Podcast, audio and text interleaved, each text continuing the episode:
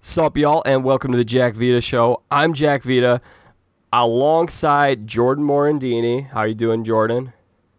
The boys are back again, Jack. Yeah, been, it, it feels like we recorded the first two like almost back to back days, and now it's been like three or four days. It feels like we haven't podcasted in forever. I know, right? feels good to be back, though, no doubt about it. yeah, it's a Monday following the weekend. I went to the White Sox game yesterday. Did you have a good weekend? I did, yeah. Another good weekend. Yeah, it was. It was a fun weekend. Uh, Uh, not not not necessarily a fun one for me watching my watching my Phillies play the Marlins, but uh, yeah, it was the weather was nice, so I guess that's a plus. Uh, yes, so we'll definitely have to uh, talk a little bit some baseball once we bring our guest in uh, in a second. Jordan, why don't you tell us what we got today? What are we going to be talking about? This is episode three, Jack and Jordan's NFL preview. We got two divisions. What are we doing today?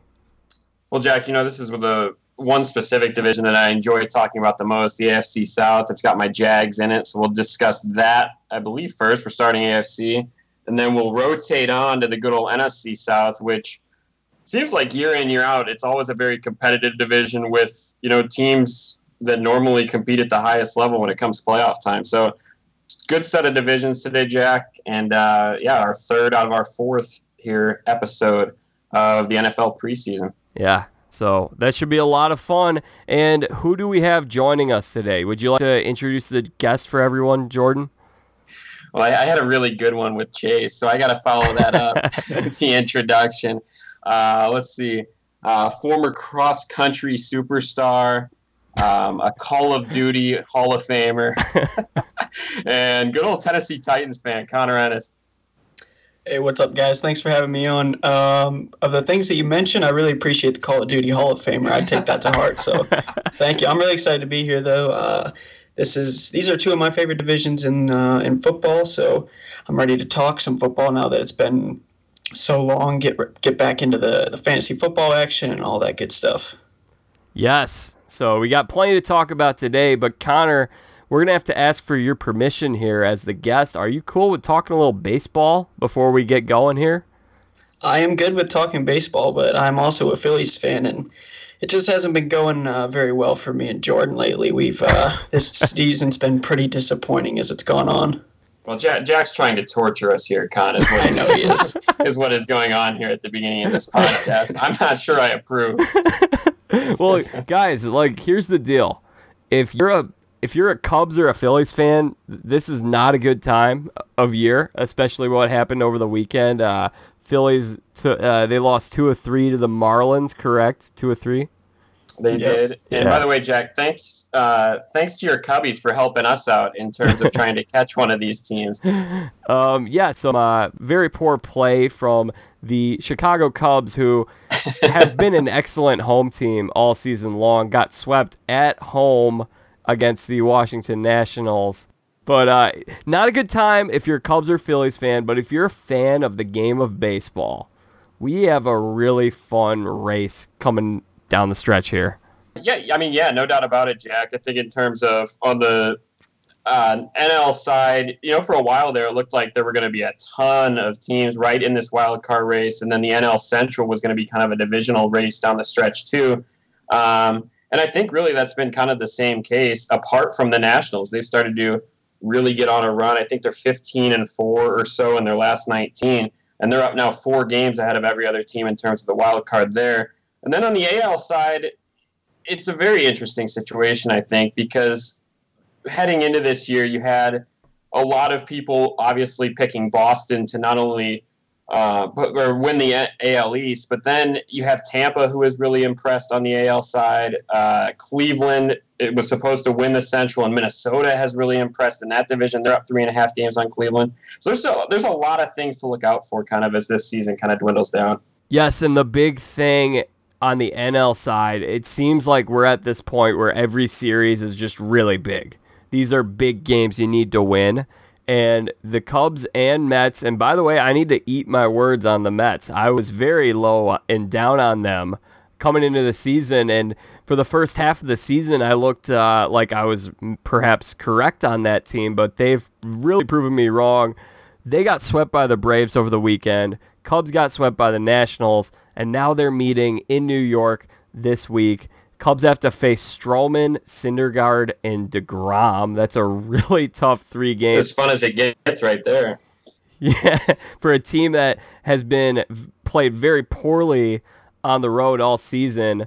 Both these teams really need this after being swept, and this could be a big series that really has a lot of playoff implications and who gets potentially gets into that wild card game. Looking at the uh, the NL, I know a lot of people uh, pretty much think that the Dodgers are probably going to walk to the World Series, but if I'm the Dodgers, I definitely don't want to play the Nationals coming out of the wild card. I think that's a, a tough matchup for them, especially they've got pitching to match up, and now their bats are all clicking. That's going to be a hard team to beat.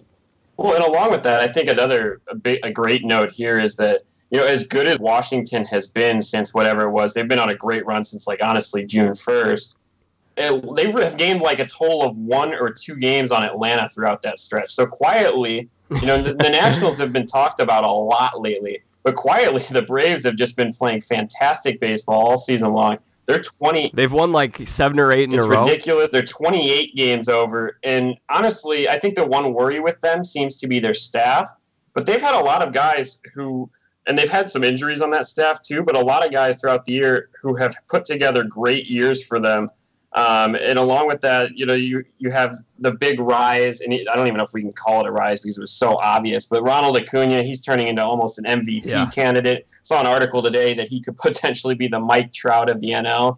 So that's as high a praise as you can possibly get in the game. He's gotten that, and really, you know, they lose a couple. They lost Markakis for a while there. Um, you know, they've lost Swanson for a while throughout the season. They've had some key injuries here, but this team just continues to win night in, night out, Jack.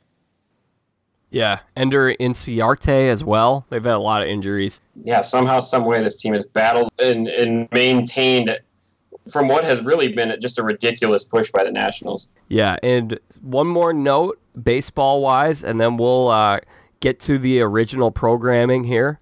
The Cardinals and Brewers are meeting in Milwaukee this week. Uh, first game tonight of a three-game tilt, and the Cardinals are up eight to nothing, I believe, right now. Uh, the Cardinals are playing some excellent, excellent baseball. It seemed about two, three weeks ago.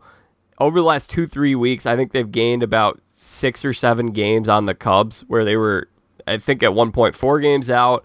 And if they win tonight, they're going to have a three game lead. This is a big series for all three teams in the National League Central that are really competing. This could be the final death blow to the Brewers, or it could really open things up and make it a three team race. And with that too, the Phils are hosting the Pirates for a three-game set, Jack too. So if somehow, some way, the Mets are able to sweep the Cubs or something, we could see the Phillies jump into that wild card spot. Granted, they have not done a good job taking care of bad baseball teams this year, so I'm not sold they'll actually gain any games. Any anything else on this, Connor? You want to jump in there? Uh, I mean, I said something about the NL, so I guess on the AL side, the only thing I would say is that to me, it looks it looks a lot like the Yankees have the bats, but uh, the Astros have now the bats and the pitching. Uh, I think if those two teams faced off, it would be really entertaining because I think the Yankees do have the better bats, but I'm not sure that they could. I don't know if they could keep up with the pitching that the Astros team has now. Yes, and also we had the Yankees and Dodgers meet this weekend. What a great, great interleague series in late August. Couldn't ask for anything better than that. Yeah, definitely. So let's go. Let's go back to the original programming here. Let's talk about the AFC South. And we had a big Twitter explosion. I believe that was Saturday night and the shocking news heard round the world. Connor, tell us about what we heard about Saturday night that just stunned us all. Well, out of nowhere, as everybody knows, Andrew Luck has decided to retire, which, um, you know, as a Titans fan and for Jordan as a Jags fan, I'm sure we can both say that this is uh, actually not good news for us. It is in terms of our teams doing better, but the AFC South is a lot more fun with Andrew Luck and the NFL in general. Um, we're going to be missing out on a, a really great talent, um, a really good human being too. Um, so it, it it's uh, it's bad news, but um, you know I wish I wish the best for him and his family. I hope that he can uh, come to peace with everything, and you know maybe maybe this won't be it. I could see him coming back because he's only 29 years old, and you know we've seen QB in the past that have come back after retirement and played more. Yeah, Con, I'm right there with you in terms of what you were talking about there. Um, look, it it is. I mean, I've seen a lot of. I follow a lot of Jaguar fans on Twitter. They're celebrating right now, um, and just so happy that this potentially opens up the division, but I feel exactly the way Con does. Um, look, you when you're a fan of a team, you want to beat the best potential team. It always sucks when you you beat a team that's either you know beaten down by injuries um, or you know something wild like this happens. I was really looking forward to this division with luck at the helm here. I think overall heading into the year, I, uh, a lot of people had the Colts as the divisional favorite. Um, following a year ago where they found themselves all the way back, I think they started 0 and 5 and then ended up 10 and 6, snuck into the playoffs. Um, and I think heading into this year, a lot of people thought that this was the team to beat in the AFC South. Um, but I, I, I got to be honest with you, Jack. Heading into this, I was really curious about his injury that was going on. It, it was it was a combination of first it was an ankle, then it was a calf, then it was back to the ankle. I wasn't sure if he was going to be ready for week one. I it was kind of it felt like almost the same thing with the shoulder two years ago, where it was kind of like, oh, he'll be back, he'll be back, he'll be back, and then he hadn't practiced yet, and he still hadn't practiced heading into what the third week of the preseason now. Um, I just it's just a guy that was mentally worn down by the injuries over the years. Um, that was a really bad Colts line from about 2013 to 2016. Um, finally, they finally turned it around. And if I'm a Colts fan, I'm sick to my stomach because you feel like, wow, you know, we finally put the, the team together. It's a great line. Um, it's we have a really really good GM who knows what he's doing, and you lose a guy your franchise quarterback right when you're kind of in your contending years from 2019 to 2021 um, in terms of their current roster assembled oh, it's a it's a gut punch. Um, and I, I, definitely do feel for Colts fans, and I feel for Andrew Luck too. I, I hope all is well there. Um, and you know, congratulations on retirement. He's, he's made his 50 to 100 mil. Um, and he's 29, and hopefully he can have a healthy, healthy retirement. And I believe he has a biology degree from Stanford. He does, yeah. He graduated, um, so that yeah. probably could come into play if he ever needs money or anything along those lines in the future. Uh, but yeah, definitely a sad day for the NFL, Jack. Yeah, it's really, really sad news, but I hate the fact that he's coming under fire by some people here for his decision. First of all, I can tell you right here as someone who's suffered from an autoimmune disease in the past, now I'm healthy. You got to take care of your physical and mental health above your job and everything. Um, and if that lets a fan base down sometimes, that's okay. You got to be you got to feel okay. That's so important. I'm glad that he's going to he's not going to push himself through this and have to cuz sometimes we do this whole thing where it's like you're awarded points for playing through an injury and sometimes that's just not smart. Like that's not what you should be doing. Kevin Durant should yeah, not have yeah. been on the court. And uh, I respect the heck out of him for getting out there and everything, but I'm just so glad that he's doing what is best for him and not just pushing through something because it's what everyone is telling him to do. Right, and for people, nobody can really question his toughness either. It's, I mean, he played with what, like a lacerated kidney. Yeah. Uh, he played through a bum shoulder and stuff. Like, I mean, to say that he he you know, he's just walking away and letting them down and everything. I mean, he's an entertainer, and at the end of the day, he doesn't really owe anybody anything. You know, to make your Sunday better, it's it's not worth his mental health and you know the the pain that potentially comes to his family with all that and everything. So, um, you know, I'm not mad at him at all. I I think that people should let it go and and let him be at peace with it. So the Colts are in a very precarious situation now. They are left with Jacoby Brissett as their starting quarterback this year, which again, you mentioned Jordan. This was a team with a lot of hype on them. I personally was not as high on the Colts coming into the season as a lot of people were, mainly just because the thing that's so weird about Indy, it seems like whenever they have high expectations, they fail to meet them, but when they those expectations aren't there and they have lower expectations, they greatly exceed them. I was a little concerned about Luck's health, as you mentioned, because two years ago we had this whole thing, and I'm like, he might not even play this year, and that's what ended up happening. So whenever you have a quarterback with questionable health and a very dang important quarterback as well as Andrew Luck is, there's a lot of just questions there. So I was not quite as high on the Colts as a lot of people were. Now, if you were, I totally understand it. I get it. And they had a great year last year and they I understand the hype.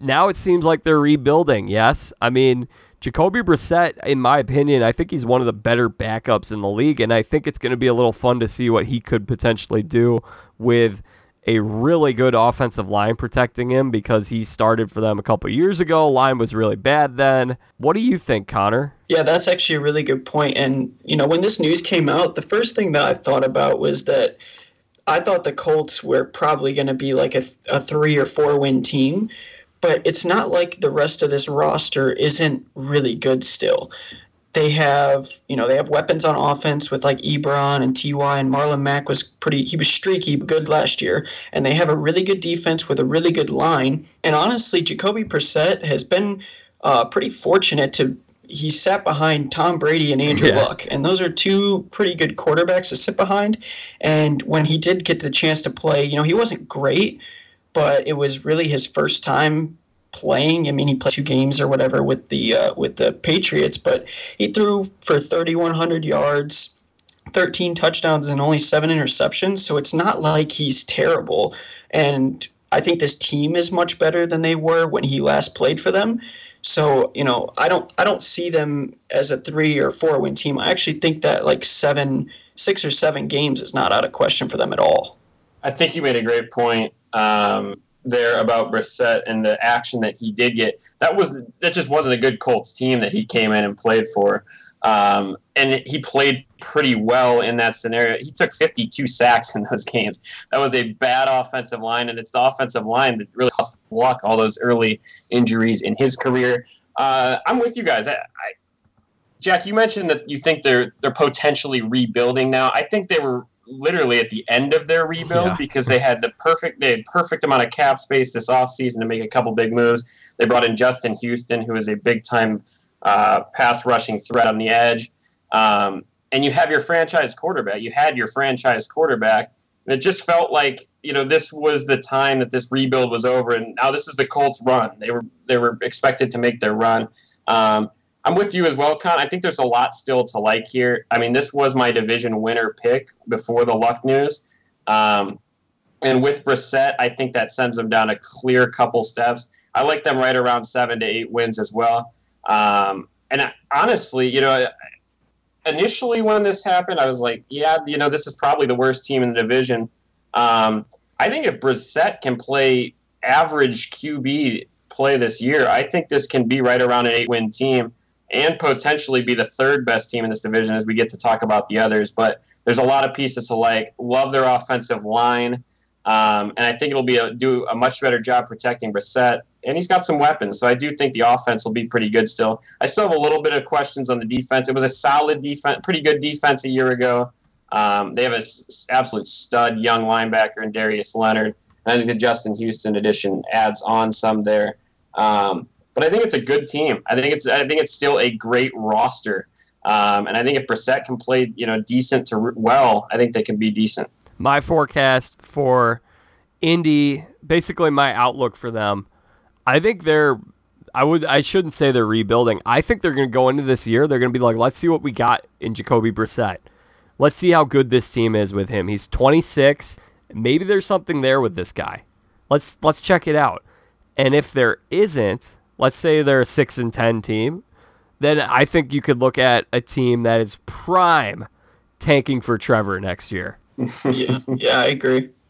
The question is, where do you go to tank for Trevor? Because the roster isn't set for a tank. Yeah. So that would be a very tough scenario where you either bring in a quarterback that isn't good at all to just play next season out, or uh, you have to make some serious roster moves, whether it's stacking up on some first round picks, making a couple deals.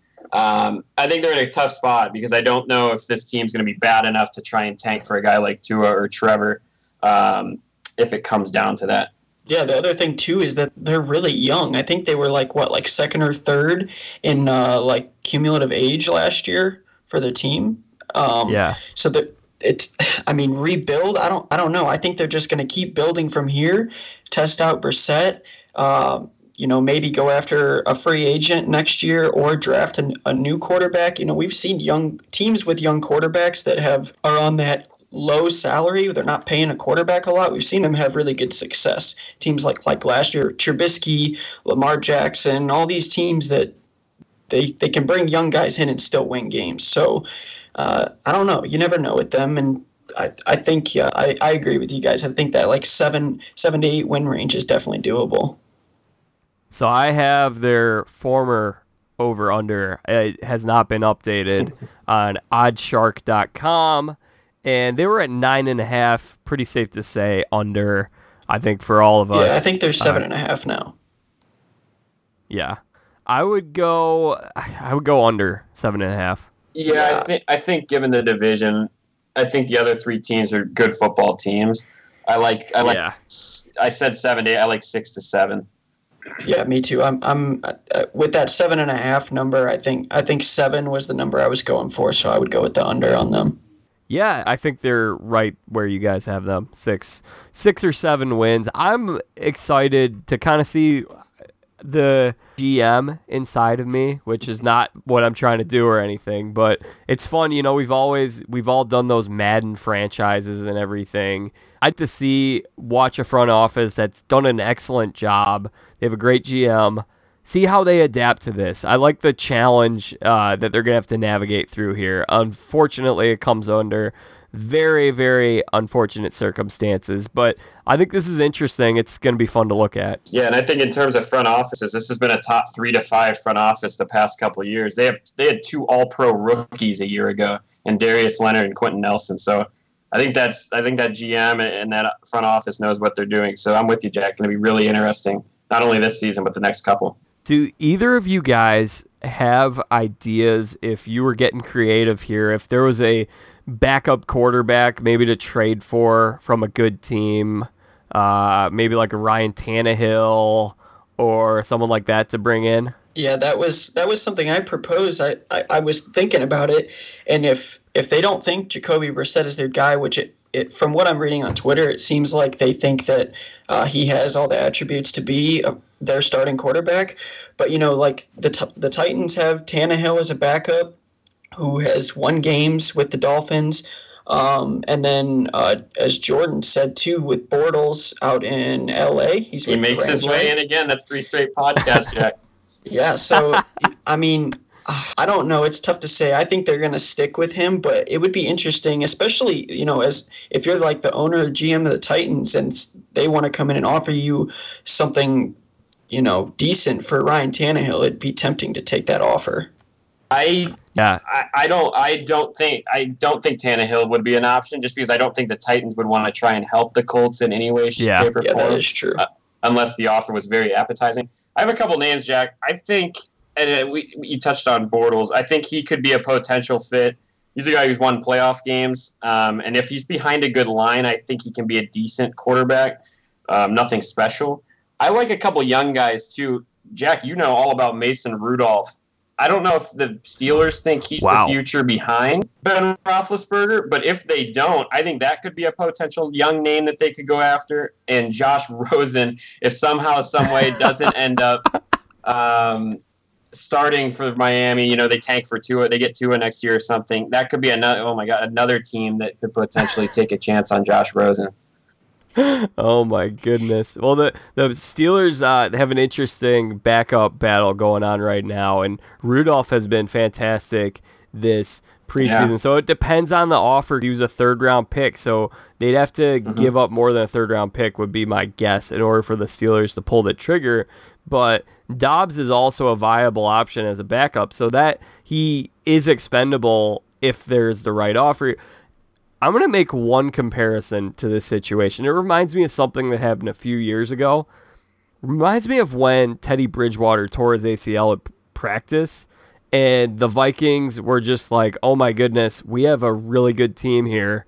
If we can get an adequate quarterback, we can be a playoff team." And that didn't end up happening that year. It ended up happening the next year. But they made that deal for Sam Bradford where they dealt a first round pick for him in camp. It doesn't sound like, based on what you guys have been hearing on Twitter and whatnot, that that's what's going to happen. But that would be really interesting to see. I think definitely. I think this front office is too smart to give up a first rounder for somebody like Sam Bradford. Oh boy. I think they're going to take their chances for with a guy like Jacoby Brissett. Maybe Case Keenum though. Uh, He's starting, by the way. I heard he's he's opening up the starter over there. Yeah. So maybe if, if uh, what's his name takes over, ends up taking over. Be- Hoskins. yeah. Yeah. Hoskins. Sorry, that could be or Haskins. Haskins, not Reese. Could be a potential fit. I'm going to say Jordan is uh, about Bortles. You mentioned he three in a row. We're going out to his division next uh, tomorrow when we do the Really like- West. I, I will no doubt sneak him in in that one. Jack, So prepare yourself. All right, uh, let's move on. Connor, as a big Titans fan, give us what you're looking at with the Titans this year. I'm gonna turn it over to you. Go in any direction you want. It's all yours, buddy. All right, thank you. So, as a Titans fan, you look at the last three years, back to back to back, nine and seven seasons. As a fan, you really hope that they can take a step forward this year and get to ten and six. Um, I think they have a much better team this year, and I really like a lot of the stuff that we did and the, they did in the offseason. Sorry, I know you hate when people say we. Um, the biggest question, obviously, is Marcus Mariota. He has not been able to stay healthy at all. I think he had like I think like 10 different injuries that he was dealing with last year. Um, and what's weird about him is that he he seems to play well against teams that are actually good, like winning record teams. He has he has a winning record against winning teams, but that obviously means that he's not playing very well against the bad teams. So that's kind of concerning. Um, another thing about Marcus, though, is that he did put on 20 to 25 pounds in the offseason. I'm not sure if a lot of people know about that, but I think that that's going to help him a lot with taking hits and staying healthy. That's what I'm hoping for, at least. Um, looking at the schedule, I know that we play a couple of our harder games at home. And last year, we were a very, very good home team. We have been for the past three years. So that is a, a positive thing to look at. The additions to the team, Roger Saffold, he was with the Rams last year. Uh, he's arguably like a top three to five left guard in the league. Um, he's going to be lining up next to Taylor Lewan, who is suspended for the first four games, so that hurts. But Lewan's been a top three to five left tackle in the game as well. So, I mean, just looking at that, that's a really, really good left side of the line for Derrick Henry to run behind. Um, we added Adam Humphries, who was surprisingly good with the Bucs last year. Um, I think he's going to be a guy who you can rely on to to make catches. Need him. Uh, Marcus has thrown to him a lot in the preseason, and seems like they have a good connection there. Uh, we we drafted AJ Brown. They drafted AJ Brown, so that should help the offense. um, Cameron Wake came from the Dolphins. Uh, you know he's older, but he was still very effective last year at like 35 or 36 years old. Um, so I don't expect him to be great or anything, but I do expect him to help with some of our young pass rushers, like um, Harold Landry is a guy that who that I know the Titans organization is really big on him as a defensive end, getting after the quarterback. Um, and finally, Delanie Walker is back, who is Marcus's favorite target, has been since he's been there. So um, there's a lot of really positive things to look at going into this year, but I think the main thing is just can Marcus stay healthy? Um, and can we beat teams like the Bills last year, who they just flopped against, like the Dolphins last year, who they just flopped against? So um, overall, I mean, I'm looking at I'm looking at another winning season. I'm really hoping for 10 and six uh, going through the the schedule. Unfortunately, I think nine and seven is kind of the place where they finish. Um, but it should be it should be a really competitive division, and one or two games here and there could make a huge difference. Con, you touched on, and Jack, let me be clear. I don't think Marcus Mariota is a good quarterback. Whoa. We've had this discussion so many times. I don't. Um, but the unbiased self in me, Jaguar fan in me, um, I had to do some digging. I had to figure out why Marcus Mariota has not been good the past two seasons. And one little number that I found seems to be the key. So here we go, boys. Con, you may enjoy this. This is a Titans team that the past three seasons has went nine and seven. Con touched on that. And it's a Titans offensive line that has been known to really be the heart of this roster. They spent the big money on Lewan. Con touched on a couple of the other guys. I do think the Roger Saffold addition is a great addition. Um, but it's been known, you know, it's known as one of the top lines in the game. It's been known as one of the top lines in the game for the past couple of years. In Marcus's sophomore season, they allowed 27 sacks, which was good for 25th in the NFL. So they had the they were fifth or sixth least amount of sacks given up in the NFL. Sophomore season for Mariota was his best season by far. 3.4 K yards, 26 TDs, nine interceptions. Then you move to the 2017 season where the the downfall of Mariota has kind of been the past two years. And that line wasn't necessarily as good. They moved up to 15th in sacks given up. And then you move to a year ago, and he took the 10th most sacks. So this is a line that is supposed to be kind of their bread and butter. And whether it's a combination of Mariota not getting rid of the ball as fast or this team this team's line underperforming, it did show when Mariota's not getting sacked consistently, he can be a good quarterback. But the past two seasons, he's thrown for 13 TDs, uh, 15 picks, and then a year ago, 11 TDs, eight picks. So to me, that screams that if this line can turn it around, and I think the Roger Saffold, like I touched on, is a huge addition. Now losing Lewan for the first four games, including having to go against the Browns pass rush and the Jags pass rush, is not ideal. Um, I think that's one of the most eye-opening stats. I was trying to figure out, you know, what has definitely necessarily been the change. You know, maybe it's not Mariota. What around Mariota has changed a little bit the past two seasons to when he had big success his sophomore year, um, and that to me jumped out. Now let me touch on the the Titans as a whole. I think in terms of the AFC South, I think it's up and down, probably one of, if not the best rosters um, in this division. I love what they have in the backfield. I think the backfield combination in terms of Henry complemented with Dion Lewis is really, really good. Um, Con touched on a couple of their additions. Love the Adam Humphries addition. Always such an advantage having a good slot guy. Jack, we touched on it a little bit with the Bills with Josh Allen um, getting his slot guy. I think Adam Humphries can kind of be the same thing here. Um, and they've had a couple like you know kind of mediocre receivers over the years, and guys like Taywan Taylor and Tajae Sharpe. I like AJ Brown to kind of come in and fill one of those spots, and then Corey Davis to me is a potential breakout this year. I think with other guys around him, the way he will have this year, Delanie Walker back. I like Corey Davis as a breakout guy. Um, and then on the defensive side of the ball, I mean, it's pretty much the same defense as we've seen the, the past couple of years. It's been a really a good defense. It's it's been the bread and butter to their nine and seven seasons, It's just running the football, and it is a combination of running the f- football and playing good defense. Um, and they locked up their guy Kevin Byard, one of the best safeties in the game on Turner this offseason, and like Con touched on, added Cameron Wake. So really, I think there's a lot to like.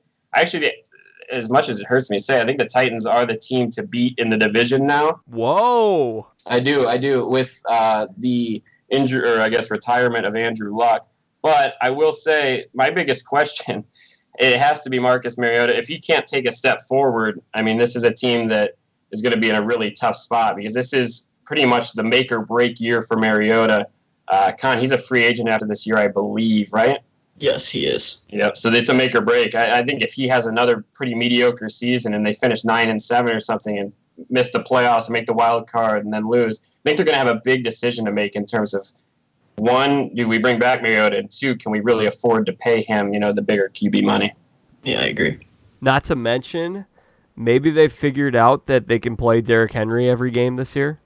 Correct. That was one. That was one thing I also uh, wrote down is that they're going to get a full, hopefully, a full season's workload out of Derrick Henry and not just six weeks. So, I mean, I don't know. We had uh, Matt LaFleur last year. It took him 10 weeks to figure out to give the ball to Derrick Henry.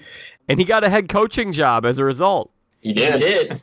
yeah, I don't. I don't know. Um, good for him. I'm really happy for him. He seems like a really great guy. But um, it, it was kind of mind blowing to me that it took him that long to to put in the 6'3", 250 pound running back that just runs over linebackers. Um, so I don't know.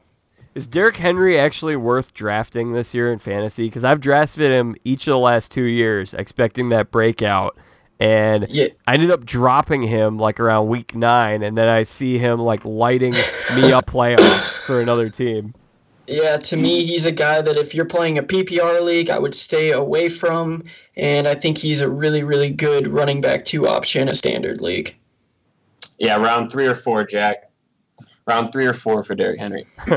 Well, we'll be doing an auction draft in our podcasters Jack Vita Show league. Oh, I forgot that was an auction. you, you are the one auction league I participate in. Should be fun. Yeah, so I think it's a good team. I, I like them. I think they're going to be fun to watch uh, for a lot of the reasons you guys mentioned. And I'm kind of here's where I am going into this. I know I'm going to pick two teams from this division to make the playoffs. Two out of these three, and I got to figure out. This is like The Bachelor. I got to figure out which girl isn't getting a rose. I like this team. I think between Titans, Jags, and Texans, I two of them are going to be playoff teams. So I'm excited to see where we go as we break down those other teams. I'm going to have to make a decision. Their over under total, boys, is seven and a half. I think we all would go over, right? Definitely. Yeah, I mean, this is a nine to seven team for three straight years, and I think their roster's better Yeah. this year. Um, so, so I think you smash that over. Yeah, so it's either they either take a jump or they're going to be the immortal like Chris Davis of NFL teams, seven every year. oh man. It's nine and seven, two forty seven. Yeah, Chris Davis, it's this thing. Every year I, I pulled it up. 2015, 16, 17, 18. All four of those years he batted 247. That's got to be. Yeah, I, I know that stat. That's got to be one of the more wild stats ever in sports. You know how hard that is. Yeah. yeah, so it'd be it'd be the 9 and 7 as a team.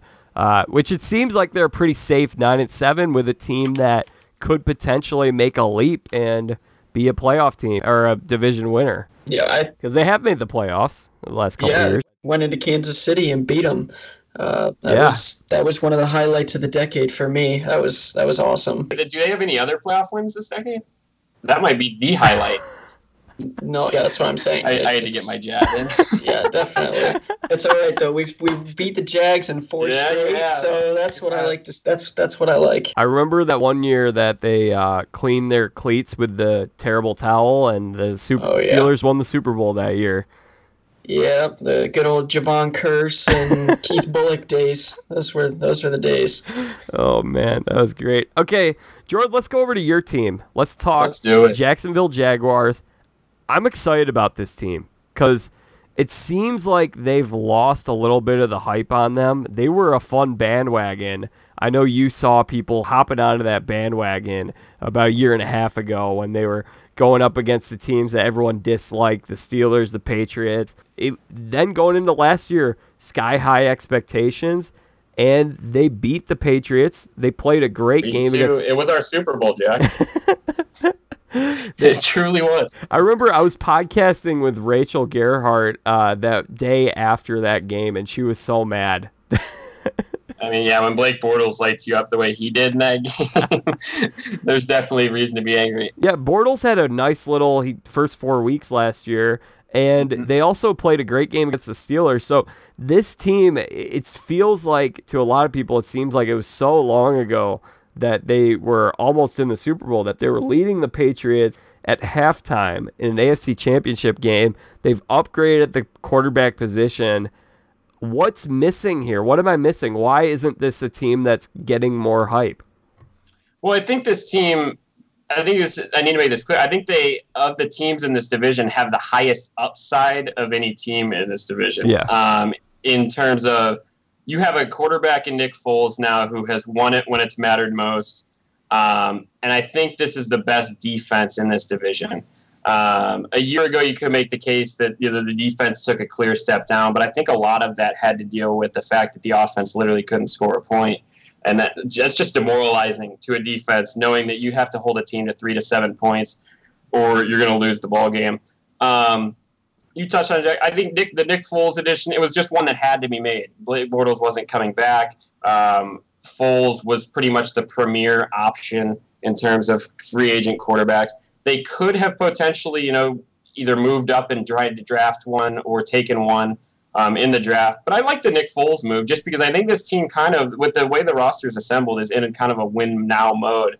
Um, their defense, a lot of their young guys are on rookie deals. They're about to get paid. So you'll see a little bit of a turnover after this year on this defense. What's missing? Why are they not getting that? A lot of it has to do with the five will need to see it more. I don't think people are really scared of this, to be quite honest with you.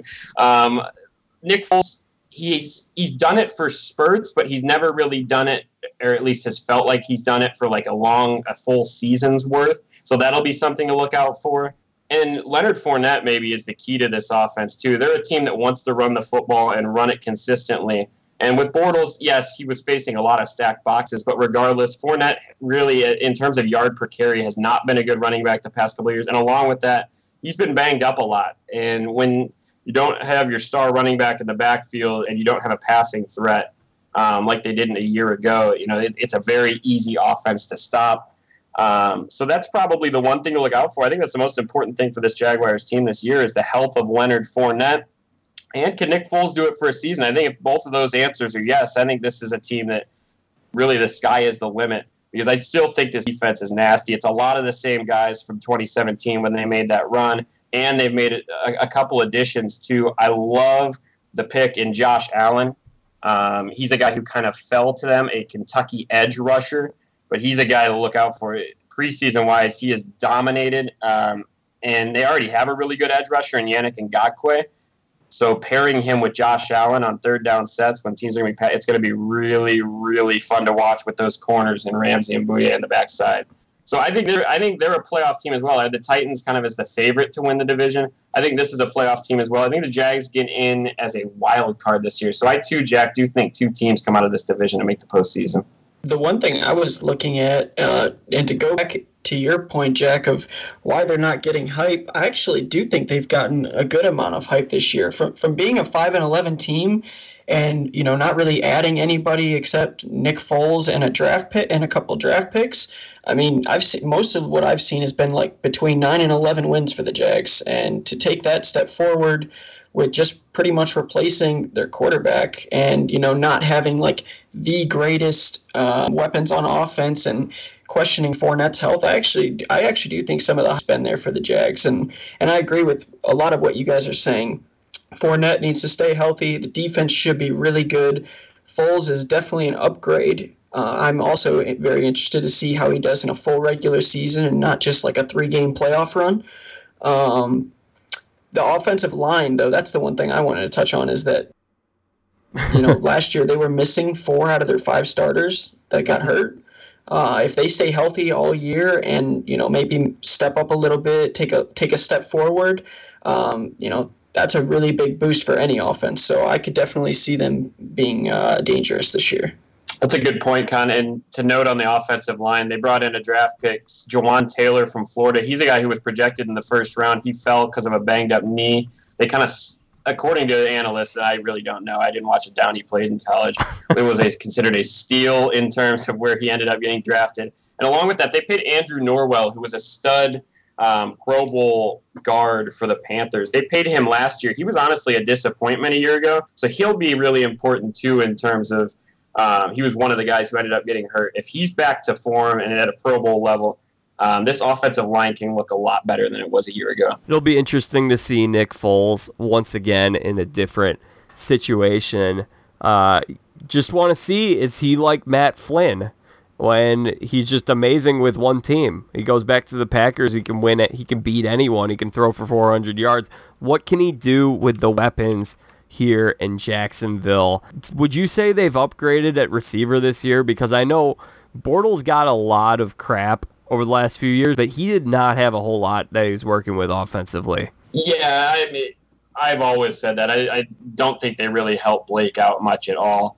Um, Dede Westbrook, to me, it has the potential to be a stud receiver. He'll probably be the number one here and the potential breakout guy. Uh, Marquise Lee, who was one of Bortles' favorite targets here, he actually, I don't know if it was an ACL, he had a serious injury.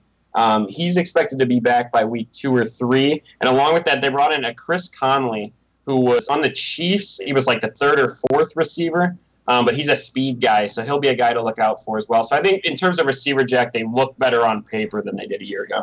That could be key as well. Yeah, I would agree. All right, guys. Uh, looking at their over/under total for the season, they were at seven and a half five days ago. I would think that's gone up. I would go over with them. What do you think, Connor? Uh, yeah, I'm going over as well. If if they are at seven and a seven and a half, I I definitely think they're an eight or nine win team. Um, like I said, with all these teams, it's it's going to be a very tough division, yeah. and these teams are going to just have to try and split. Honestly, if you get swept by one of these division teams, it's going to be it's probably going to be hard to hit that nine nine or ten win range. And yeah, and you touched on. I think even with that, it's it's important for us to note. I think we all feel the same way about this while we think this division is going to be really competitive, it doesn't feel like any of us think that any of these teams are really deep playoff to Super Bowl contenders. Mm. Do we? I mean, I, I think the I think this could be a division where two teams make it into the playoffs, but I just don't see these teams as monster threats where with where they're at. Well, I think that's where the upside thing comes in with Jacksonville because we've seen them go on a deep playoff run before just two years ago so mm-hmm. I think that's where you could see a little bit of upside where if they were to play an offensive juggernaut and shut them down to some degree or at least limit them, whether it be Kansas City, Pittsburgh, or New England, you could look at, well, this team is really unique and they have the potential to do something special here. While while we say that none of these teams are Super Bowl contenders right now, I think I think if you look at the Jags and the Titans, it's uh, it's going to be can their offenses score points yeah. because they have the defenses to win. Um, if if either of these offenses steps up and you know they play really well and maybe even just get hot at the end of the year, uh, I definitely think these teams can compete with anybody just because defense will keep them in every game. And I think both offenses are really similar in the aspect of they want to be run first, they want to barrel over teams, wear teams down.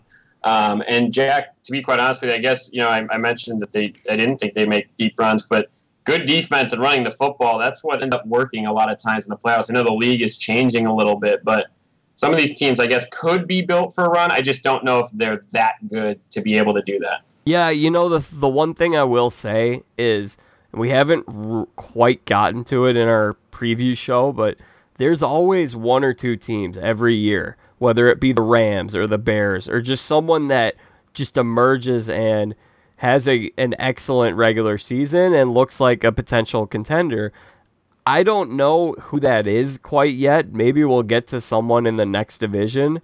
But if you're looking at a team to go from worst to first, I think this team has a lot of potential to do that. Yeah, I would agree. I think especially Luck retiring, I think helps that a lot. Helps that potential yeah. a lot. Connor, is there? Uh, I'll give you a chance because you haven't gotten to be on any of these other episodes. Is there someone, whether it be outside or inside of this division, that you look at as a potential making that big jump from worst first?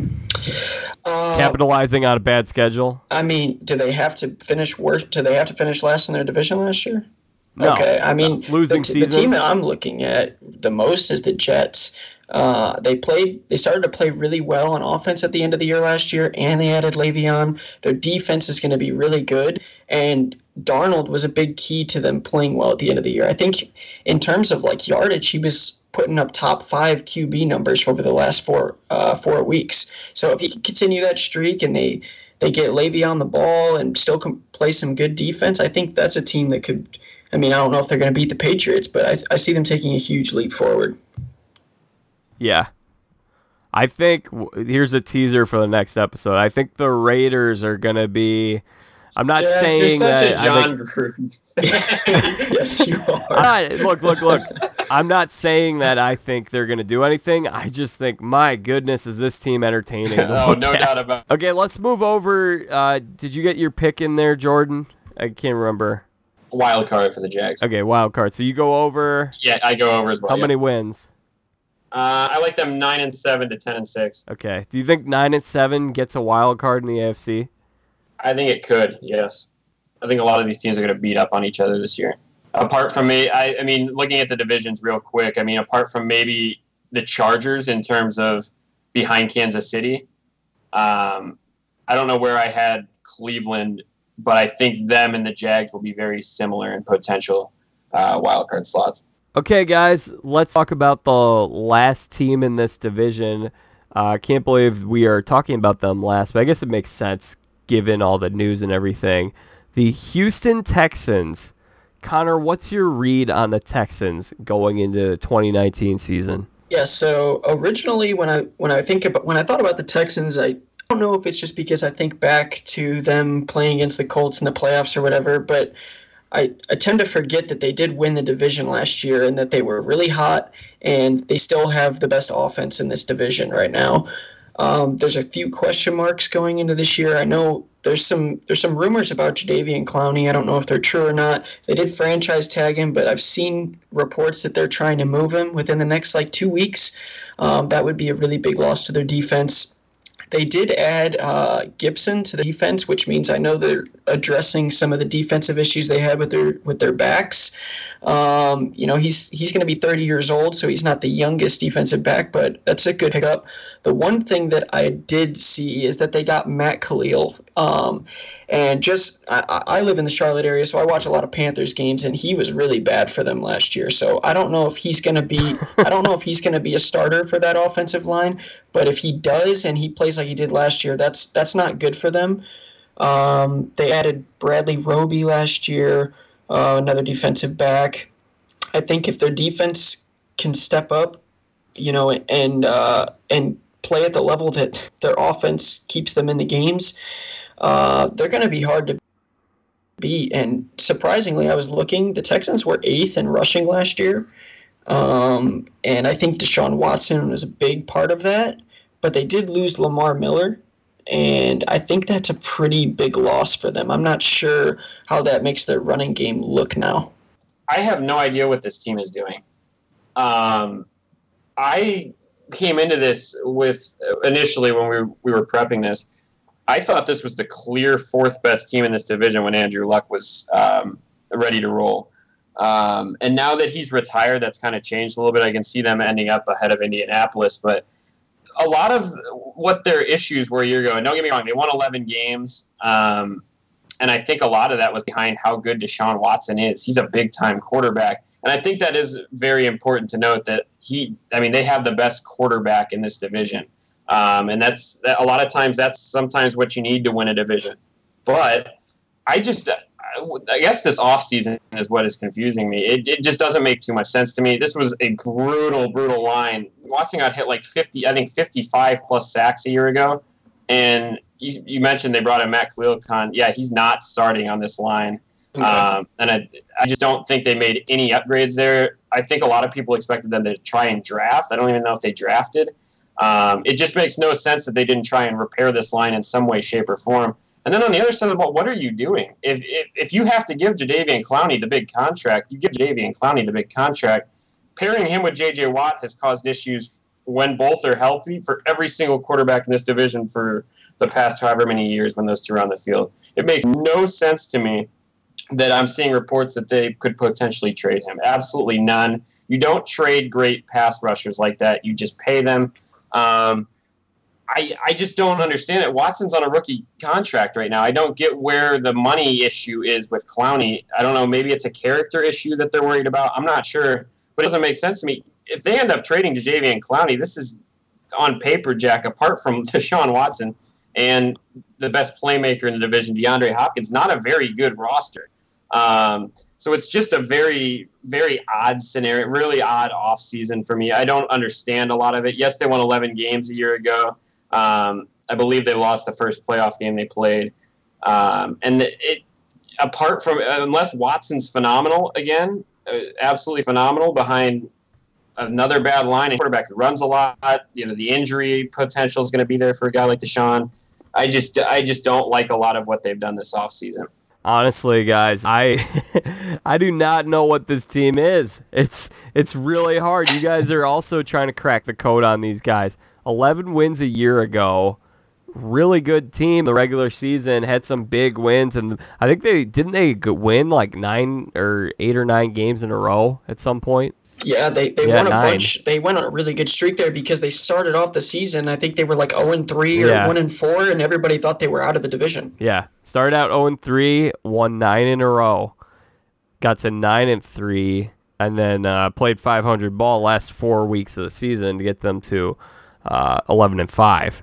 Jack, wait, I didn't touch on it during my hour and a half rant there.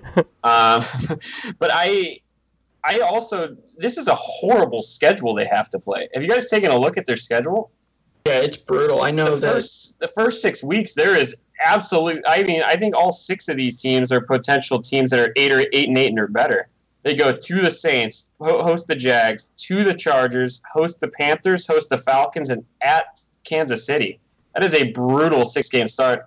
It's a really hard schedule throughout. They play the Pats later in the year, Titans twice in the last three weeks. Um, that's another aspect. This is, I, I'm just not big on the Texans. I don't love their roster, and now look at look, getting into their schedule. Don't love their schedule at all either. Looking at their schedule, that was actually one of the things when I was putting together their record for this year, trying to predict it out, I, I see the, the Jags and the Titans, they play similar schedules, but they play a lot of their harder games at home. And the Texans play a lot of their harder games on the road, which is something I noticed. So that could, I mean, we know I don't I don't know if it's for every team, but you look at teams like I know for the Titans, they play a lot better at home than they do on the road, and going into anywhere and winning on Sunday is not easy. So that could be uh, that could be a huge game changer for this Texans team. Yeah, that schedule is really tough. Oh my goodness, I'm looking at it right now. I, you know, guys, another talking point. It, are JJ Watt's best days of football behind him? Because I watched that playoff game and small sample size, but it just didn't seem like he doesn't seem like he's as dominant of a presence as he was about three or four years ago. I think that's a fair take, Jack. I think a lot of it has to deal with the injuries he's had over the years too. Yeah, exactly. Um, I think he had what the two years back to back where he played very minimal games. Last year he was back to playing 16. Um, but in terms of his sack numbers, I think it was only like his fourth highest sack season a year ago. And I'm with you. I, he didn't make hardly any impact in that playoff game. It's it's possible his best days are past him, but you know what you can do when your best pass rusher's on his last legs? You can pay the younger guy who who can have that similar production. And I, I just, it just confuses the heck out of me. I have no idea what the issue is there. You know what's funny? We talk about that. He was still a first team All Pro last year. he did have 16 sacks, so he had a he had a yeah. year. Yeah, I guess I what I was thinking back to was just the monster that that guy was around 2014, 2015, where it was like, holy smokes! I mean, he was three-time Defensive Player of the Year. It was just he was unstoppable then. Mm-hmm. I just think the pairing of him and Clowney can be so intimidating to teams. I think it's just one you need to keep together for as long as you potentially can. How's the rest of the defense look? Uh, Con touched on Tashaun Gipson. He's a former Jaguar. He was actually a part of that really, really good Jaguar defense in 2017, but he's getting up there in age. Um, I don't think they had a very good secondary a year ago, and it doesn't look like they brought any free agents secondary wise um, apart from Gipson. So, not many notable names here, I don't think, Jack, apart from just the Clowney and Watt front. Yeah, they uh, they brought in Gipson, and then they also added Bradley Roby, who's solid. But it, uh, I, I think when they went into this offseason, it was pretty clear that their defensive backs was where they were lacking. So I guess it's good that they at least uh, address some depth there, maybe to help them, you know, not getting burned. Um, yeah, the, the Texans are they're kind of a they're kind of a just a I don't know. They're they're a weird team because they're a team that you look at and they can score with the best of them, but you look at their schedule and how tough the division should be this year, and you, you, I don't know. It's hard. It's hard to figure out where they're gonna where they're gonna end up. And one note we didn't make, but probably should on this podcast is that Will Fuller should be back. And it mm-hmm. seems like whenever Will yeah. Fuller's on the field, he's making a play.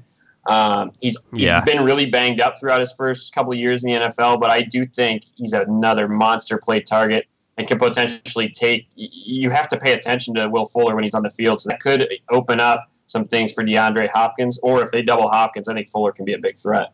Is this the best quarterback in the division now? Deshaun Watson? I would say yes, without a question. Yeah, I, I, definitely think he is. And in terms of fantasy, I'm looking at him as like a top two or three quarterback. Yeah, he's been taken that way. People are really, really high on Deshaun heading into this year. And I think it's because they know he's going to have to put up a lot of points. They have some of the highest of high impact players. So how far can that get you? If Deshaun is protected well this year, continues to progress, he was a Pro Bowler last year now this is a guy I was really, really high on going into the draft. When I saw what he did to Alabama in that national title game, I was like, this guy looks like he has the tools to be a superstar. And we've seen bits and pieces of it here and there, right? maybe more than bits and pieces. We've seen a lot. So if he can take another step, who knows? I, I don't know what his ceiling is, but this is a guy that I mean, when you have a quarterback like that, if you're able to protect him, take good care of him. Now that that may be a question mark. We'll see. You've got two excellent weapons in Hopkins and potentially Fuller if he stays healthy, and then those two two guys on the end in Watt and Clowney. I still think this could be a really good football team just based on those high impact players alone. Yeah, you ask yourself, we want to be good at in the NFL. You want to be good at rushing the passer. You want to have a good quarterback. And I would say the other one, Jack, is probably you want to be able to protect your quarterback. And I think that to me yeah. is a big question for them. Wow, this is interesting. All right, so their over under is eight. Um, based on what you guys have said, I'm guessing you're both going under. You know, I I can see them. I I think right around eight actually. I think this division as a whole is going to beat each other out. I, I yeah. think the Titans and Jags could very easily be ten and six to nine and seven. Uh, them like eight and eight, and the Colts maybe six and ten, something around that. Yeah, and for me, I actually have them over. I I think they're a nine and seven team. I think really all three of the, the top teams in this division could finish nine and seven, and then it's just going to come down to whoever can get to that that uh, that tenth win. But I mean, it's hard to tell. Like I said, if if uh, one of these three teams sweeps the other team, or two of the other teams, that's going to be a huge, huge changer for the uh, the for the division. So here's what I'm going to do here, boys. I think I'm going to go with the Jaguars as a division champ because I like the I like the upside. I'm going upside there. Okay. So then for the wild card, because I said I'm giving out two roses.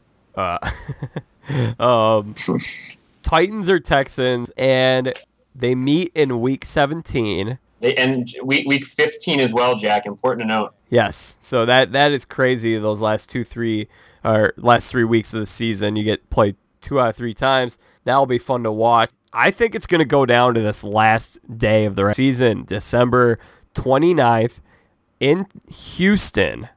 I think the winner of that game is going to make the playoffs. It's currently scheduled as a 12 o'clock game. I bet they move it to prime time. And didn't we get something like this last year? Weren't the Titans playing in a win in your end game last year?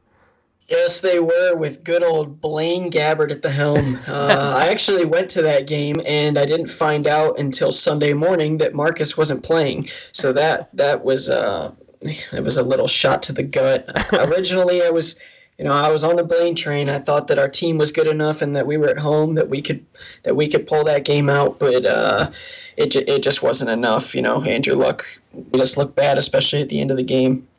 Uh, would have been interesting if Marcus played that game. I think we would have definitely had a much better chance. But um, yeah, this could be the same thing. That that was originally supposed to be a, a, noon game as well, and they pushed that to the to the Sunday night game, and was a great environment. I'd love to see it again. Yeah, well that that was that's a very interesting story. I I didn't know the ins and outs of uh, how your your personal uh, emotions and reactions to finding out that Mariota was not playing. That must have sucked. Yeah, it was it was pretty shocking. I woke up and I was like, "Oh, he's gonna play. He's tough. He's not. This last game of the year, he's gonna play. He's gonna play." And then it came out that he wasn't gonna play. And my brother's actually a huge Colts fan, so he was with us, and of course he was happy. But uh, man, I would so really, happy anymore. Yeah, he's not so.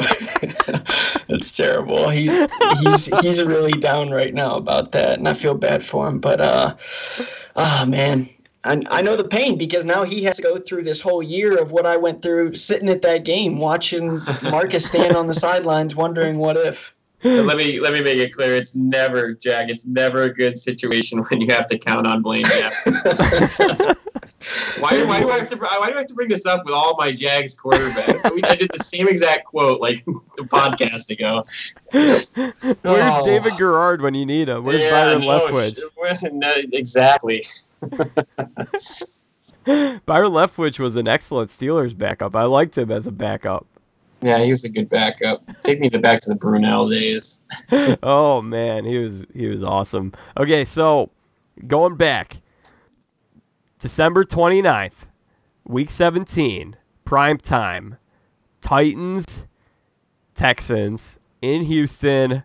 Ike Houston gets a huge lift from that home crowd. I've got them making the playoffs. Yeah, I don't like our chances if we have to go in there and beat them in week 17, to be honest with you. I think we can do it, but uh, we're going to have to be healthy, and I'm hoping it doesn't come down to that last that last uh, week. I, I'm hoping that we can win the division outright. Jack, I'm happy with prediction. I respect it. yeah, so uh, Jaguars win the division, Texans as a wild card team, and maybe we'll see how the AFC West goes uh, tomorrow or Thursday or whenever we record it. Maybe the Titans will find a way to sneak in there. Uh, we'll see. uh, so you guys, let's let's recap here. Jordan, yep. you've got the Titans winning the division. Yep, and the Jags is a wild card. And Connor, you've got. Uh, that's originally I had the Texans winning it and the Titans getting the wild card. Um, I, I don't know. That's that's my gut. I think I still think the Texans are better than both of our teams. I think it just comes down to whether or not they um, can can get through that schedule of theirs. Yeah. So is that where you you're sticking by that pick? I think I am. Yes. This is fun. I like I like disagreement, and this is a great division because really, it's it's too bad that Luck isn't playing because with the Colts, I truly think you could have picked any of these four teams. Definitely, and yeah, that looking at it originally, I had the Colt like before the Andrew Luck news, I had the Colts winning the division, and then I had all three the Titans, Jags, and Texans competing for the wild card spot. So going back to you saying that uh, you were giving out two roses, I was always giving out two roses as well. I wish I was giving out two roses in real life. Yeah. Maybe someday, Jack, you'll sneak on. Whatever that means. Yeah. I don't know. Potential bachelor 2022 or something. I don't know. Let's move on. okay. Let's give out some roses to the NFC South. I like it. okay, I know, uh, Connor, you came very prepared. Which team would you like to lead us off with here in the South? Well, I um. Let's go Carolina. Let's go yeah. where you live. Let's go Charlotte area. The team playing there, Carolina Panthers. What are you looking at with this team? Panthers are very interesting. They're kind of like the Titans, where it's, it's going to come down to the QB health. I think Cam's health is super important to the success of this team. Uh, that's pretty obvious. Um, but another thing, looking at this team, I actually think that the Panthers made like the best and most underrated move, especially in this division. They got rid of Matt Kalil and they brought in Matt Paradis from, I believe, Denver, and he's been he's been really good and he's looked good in the in the preseason as well. So that should help their line tremendously, which should take some some of that pressure off of Cam hopefully keep him healthy. Um, like I told you before, Matt Kalil was really really. I mean, I don't like to dog on him, but he wasn't he was not good for them last year, and so replacing him um, should be a really good move for them. Uh, I don't think they did a whole lot outside of that, but they addressed the biggest issue, and then looking at the offense, Greg Olsen is probably going to take a step back. I'm thinking he's he's getting older and you know he's very injury prone. He can't stay healthy, but DJ Moore is a guy that I look out as a guy who can make a huge leap forward as a wide receiver one. I think he has a ton of talent. He's got great work ethic. He's got all the tools to become a really good receiver. I think it's just going to come down to him and Cam getting that chemistry down. Uh, I think that can help their pass game a ton. And then, you know, obviously they've got Christian McCaffrey, who was really good last year in the pass game. So uh, I, I like the Panthers this year. I think they have a better year last year. I don't think they win the division by any means, but um, I, I think they have a good year this year. I think a lot of people forget that this team was six and two before Cam injured his shoulder. Before the Steelers ruined him on Thursday uh, night and ruined their defense, and they dropped like fifty on him. Yeah, yeah. Um, this was a six and two team before Cam Newton got hurt a year ago, and you look at them on paper, and a lot of it is pretty similar to where they were at. Um, when Cam's healthy, guys, he's a top ten quarterback, and he, I mean, in his MVP year, he showed he can be one of the best in the league using not only his arm but his legs too. Now, at this point in his career, Cam needs to start being really, really smart with where he takes his hits because I mean he's been he's been injured. He's he's banged up pretty consistently. Heck, he played what two series, three series in the preseason, and then he's done. He was done for the preseason um, with like a footage issue, but he should be good to go for week one. Uh, so health of Cam yes, con very very crucial. Um, there's not many, and I touched on this when we touched on Saquon. There's not many playmakers better in the league than Christian McCaffrey all around. Uh, the guy is the definition of a workhorse. Um, in terms of fantasy, we've touched on that a lot. He's a top two to three pick. But a year ago, what he ran for over a thousand yards and what had like a 860 receiving. Man almost had a 2,000 yard season. And to be honest with you, heading into this year, I'm not sure 2000 is really out of his realm. I think that's a potential possibility. I know they've touched on wanting to slow down his touches maybe a little bit. Um, but I mean, going from 35 to 32 is not a big deal in terms of a full season's workload. Another thing that Con didn't touch on that I think could be crucial there's been a lot, and I mean a lot of talk about a couple potential breakout wide receivers from this camp. Uh, DJ Moore, he's a young guy. He kind of broke into the scene a little bit a year ago. And Curtis Samuel has been getting a ton, ton of love. Um, so those are two guys that could be really good options for Cam this year. I'm with you. Kind of think Greg Olsen is kind of on his downfall. Wouldn't be surprised if Ian Thomas started to make more plays in the past game. Um, hopefully, Greg can stay healthy. Hate seeing him hurt consistently. And I like them on the defensive side of the ball too. I think this is just a, it's not a great football team, Jack, but I think it's a pretty good one. Yeah, you know, it's really interesting because you look at the NFC South from a year ago where it was really a different kind of year for that division because the Saints went 13 and 3 and then everyone else had a losing record. Falcons and Panthers in mediocrity around 7 and 9. But you mentioned this when we first got on this podcast. This is typically this is classically a very competitive division. Two years ago, all three of these teams, Saints, Panthers, Falcons, all made the playoffs. And the Panthers were 11 and 5 just two years ago. Falcons 10 and 6. If I'm picking one of these two teams, uh, potentially as a wild card, or at least if I've determined between Panthers or Falcons, which one I like more, I like the Panthers a little more. I just do. And I love, I'm really excited to watch Christian McCaffrey every week. That guy is so electric. He's just so fun to watch. Yeah, and they're also a really well coached team. That's, that's Yes. it's a very important part that often gets underrated in the NFL. Very well coached team. Ron Rivera is a very good coach. Yeah. So if they're if Cam is healthy, because that was you guys both mentioned the drop off in the second half of the season last year where he was not healthy, he was playing hurt and eventually was no longer playing. I think that that it, that could make them look a little more like the the 10 and 6 team that they were 2 years ago than the 7 and 9 team from a year ago. I but ultimately I think they're going to end up somewhere in between those two teams.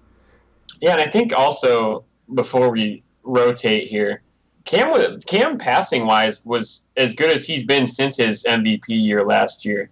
Um, Yes. In terms of yards, he was right there. If he didn't sit the last two games, he probably would have blown by his yard totals. And along with that, had his most touchdowns since 2015. So Cam, in terms of throwing the ball, I know he was hurt for a lot of that second half, but um, he looked better throwing the ball in terms of stat wise. according to the over under on OddsShark, Carolina Panthers are at an even eight wins. Man, that is a that's a good number for them. It seems. Jack, to be honest with you, I think all these Vegas numbers have been pretty good numbers. I guess there's a reason nobody wins. Um, oh, I like them at eight. Yeah, that's actually funny. I put even at eight there. So, um, I, I guess looking at maybe the rest of the division, if I if I had to if I had to choose either way, I would probably go under, just because I, I there's some question marks on the team. You know, the they they beefed up the O line, but can it can it be that much better this year and keep Cam healthy? Um, th- there's some of those offensive weapons are going to have to step up. If they don't, they're going to struggle. Defense is going to have to continue playing well. Luke Kuechly's not getting any younger, so you know there's there's some places where I could definitely see them going over. But if I had to pick, I would say under. But I have them at even at eight. It's also important to note the Saints went 13 and 3 last year and I don't think they're going 13 and 3 again this year. Now, we'll get to them in a little bit, but if I let's just take two wins off and they go to 11, then you can redistribute a couple of those wins to Carolina or Atlanta or whatever you want to do there. I think 8 is perfect for them. This would be my man, I would just go I would push on this one. Yep, I agree. Spot on. Jordan, let's go. Let's go to the next team. We mentioned them in our last little uh, tangent or rant, if you will. Not really a rant, more of a tangent. Uh, conversation. How about that? That's better. uh, the Atlanta Falcons. What are you looking at with them this year, Jordan? This was a team a year ago, I think heading into last year, that was a really popular, like potential deep playoff run team. Um, and it's a team that ended up being just absolutely obliterated by injuries a year ago. So heading into this year, it's a, a lot of it has to deal with the health of a lot of these guys. And at this point, the majority of them are back. Um, Devonta Freeman's been a key piece for them for the past couple of years. He's also one who is pretty consistently banged up, and that's why having uh, Tevin Coleman was also always such a, a key piece for them because he always ended up getting some games. Um, but just a year ago, I mean, they lose Devonta Freeman. He's their probably best offensive playmaker, um, apart from Julio Jones, and he only plays two games a year ago. So you take that off right off the get go, and Tevin Coleman's a solid back, but he's a clear step down from Freeman. That was a big loss. Matt Ryan is a guy who, honestly, to me, guys, I don't know if you guys agree, but Matt Ryan's a quarterback. Um, he's a he's a guy who year in and year out has put up fantastic numbers. Um, occasionally can be turnover prone, but really throughout the last couple seasons, he's kind of fixed that issue. And last year, I mean, they go seven and nine, and he throws for nearly five k yards and throws 35 touchdowns to seven picks. He had a great year for somebody or for a team that ends up seven and nine. And a lot of that has to deal with a lot of the issues they had on defense, whether it was injuries um, or that defense just really wasn't that good. There was also a garbage time element as well. That- yeah, that's that fair. needs to be yeah, noted. playing from behind and running gunning. Yeah. Um, But you look at them this year, I think the outlook has to be kind of. I, I think all three of us had them pretty similar to the Panthers, and you know it could it could potentially end up being a good year for this team. But you know the outlook, I would bet their Vegas numbers right around eight as well. I love Julio Jones, obviously one of the best playmakers in the league. Love the quote where he said he wants to get 3K yards this year. Don't think that's possible or going to happen, but uh, I love the mentality. And also, they have a really good young wide receiver, too, in Ken Ridley, who had a good season a year ago, too. Austin Hooper was a good tight end for them a year ago. Um, I don't know too much about a lot of these guys defensively, um, but I expect it to be kind of an average defense given that a lot of those injuries kind of broke them apart last year. Vic Beasley is a good player; he's an edge guy. Um, but apart from that, you know, you know, I think the Falcons will be a solid team. I think right around eight wins as well. Um, but if Matty Ice has an MVP type year again, and all of a sudden Devonta Freeman plays 16 games, I think there is the potential that this team could be better than eight. Yeah, I uh, I agree with a lot of the points that you made, Jordan. Um, and a couple of things I just wanted to touch on. They beefed up their offensive line a little bit. They got some depth there with uh, James Carpenter and Jamon Brown. They brought in a couple defensive guys that should make an impact um, in some of the pass rush game with Tyeler Davison and Adrian Clayborn. So it, it to me it seems that they looked and saw that they uh, they had a weakness on defense and they addressed that, which is good for them. Um, if they play better defense they stay healthy. And Matt Ryan was another one I wanted to touch on because he had a great year last year for a team that went seven and nine. He, I mean, his stats were very, very good. So they, they stay healthy. They play a little bit better defense. I, I could I could definitely see them getting up to like 10, 10 wins this year. And and to be uh, to talk about the injury thing, they had nine to ten guys end up with the season on IR. So that's yeah. nine to ten potential starters. Uh, this yeah. was again a team that was just obliterated by injuries. I always have the toughest time with this team. They're just so unpredictable and weird to me because we've seen some of those years. Obviously, that year where they had a lead in the Super Bowl. Mm. Uh, we won't go too far down that rabbit hole uh, because we've heard it everywhere.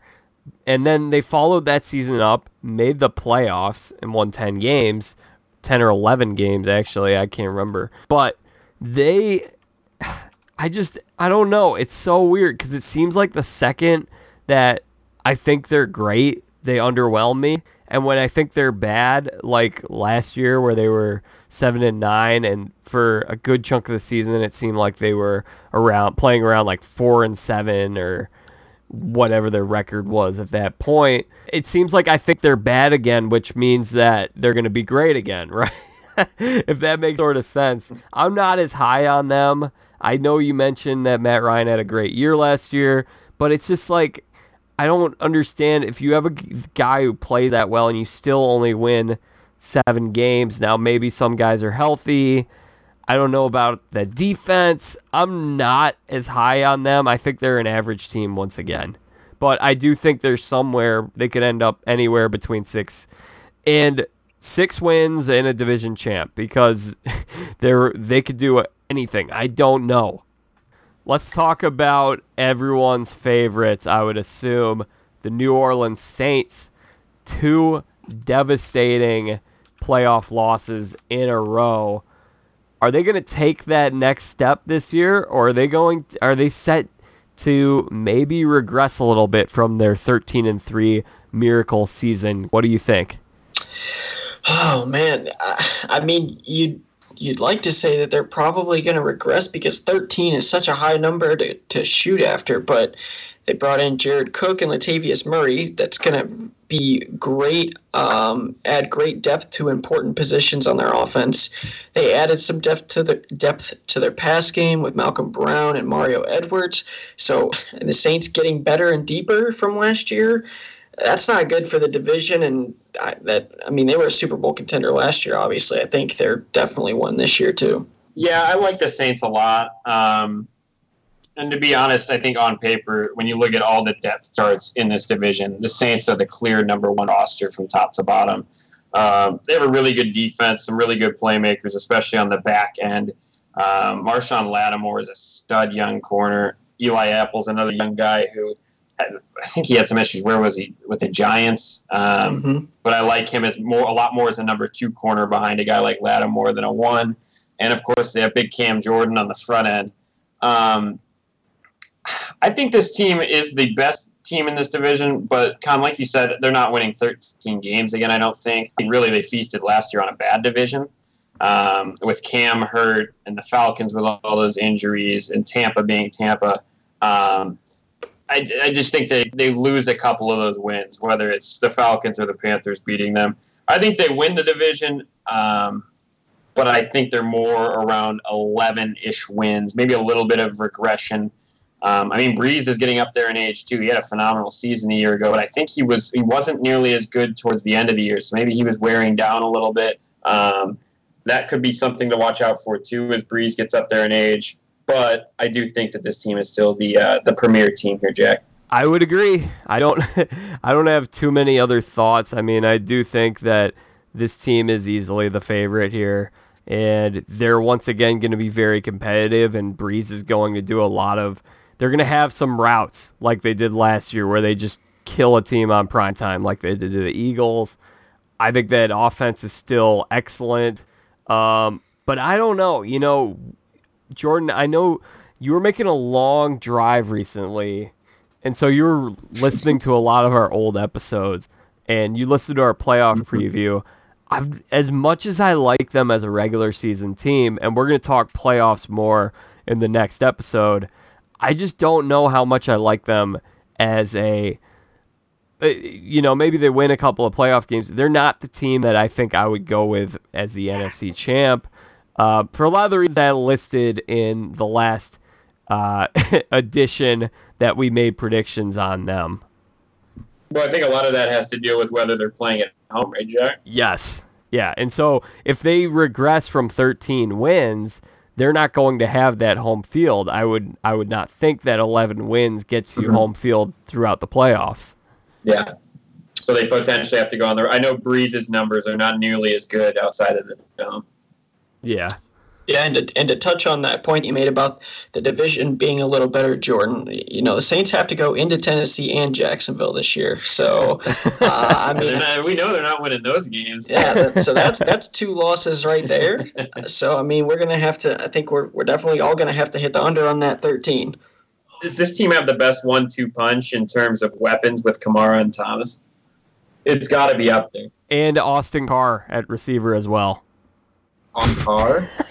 The great Northwestern oh product. Oh my god. Never mind. It's not the Bachelor you have to slide in. It's a Northwestern. Yes. You have to Hey, slide in. There Nor- it is. Northwestern Always. against the Stanford Cardinal this Saturday. A exciting game out on the West Coast. I'm looking forward to watching that one. Yeah, Jack. I'll make sure to s- toss that on the TV. I went last time they played each other. Uh, Stanford at Northwestern. Northwestern won. I was there. I believe it was Clayton Thorson's first career start as a freshman. That was a fun one. I think Stanford was like 12 uh, coming in the season. They were ranked That's 12. actually pretty sick. Yeah.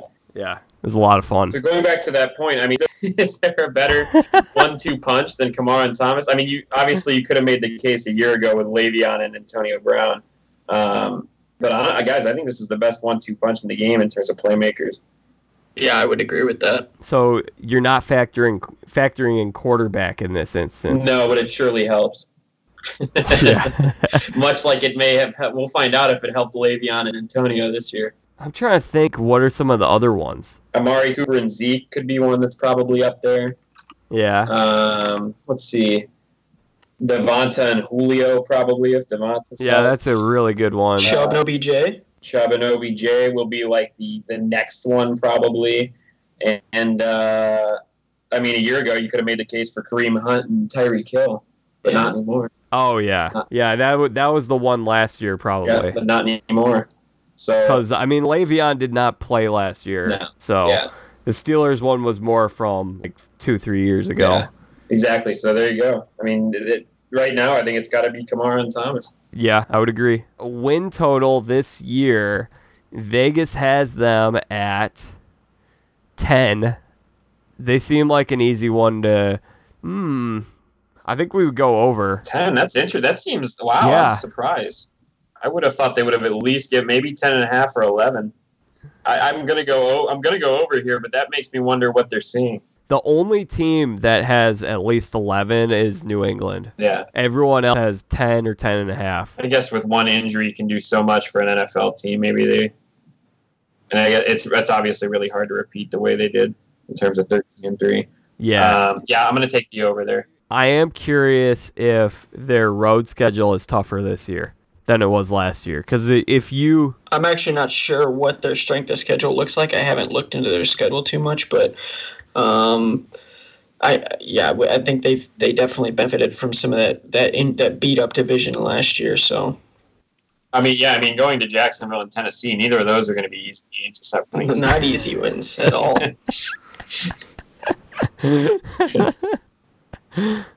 It looks like they play the AFC East as one of their divisions they play. So the I mean, they're at Jets, and they got to play the Pats at some point, right? Or maybe not. they probably play the Patriots at home though. I see, I see Jets and Dolphins. They only play two. Maybe they only play two. Oh, they've got at Rams, at Seahawks. At Bears. That's not an easy one. Yeah, at Bears. So, like, Yeah, there's some tough games. a lot of teams they played last year, it seemed like they had home. Like, I'm pretty sure they played, they would have played the Rams at home last year. I mean, if they're if they're playing out in LA this year, that means that they would have hosted the Rams last year. Yes. Uh, I would imagine so. They, I mean, they host. Yeah, they did host the Rams. They also hosted the Eagles. Um, Did they host the Vikings they host well? the Steelers too. Um, no, they went to Minnesota but beat them thirty Okay. to twenty. Yeah. So okay, so a lot of their tougher games were at home last year. Yeah, and you you also get the like the hangover factor too of a team that went thirteen and three and their season ended the way it did.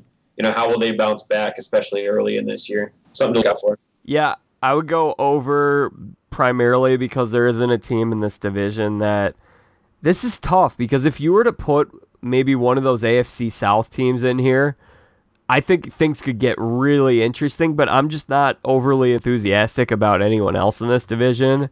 So while I do think they regress from their win total of 13 last year, they'll get to 11. I, I still would go over. yeah, I would too. I would go over on that. I think 11's a really good number for them. I agree. All right. Who wants to talk about the Tampa Bucs? Nobody.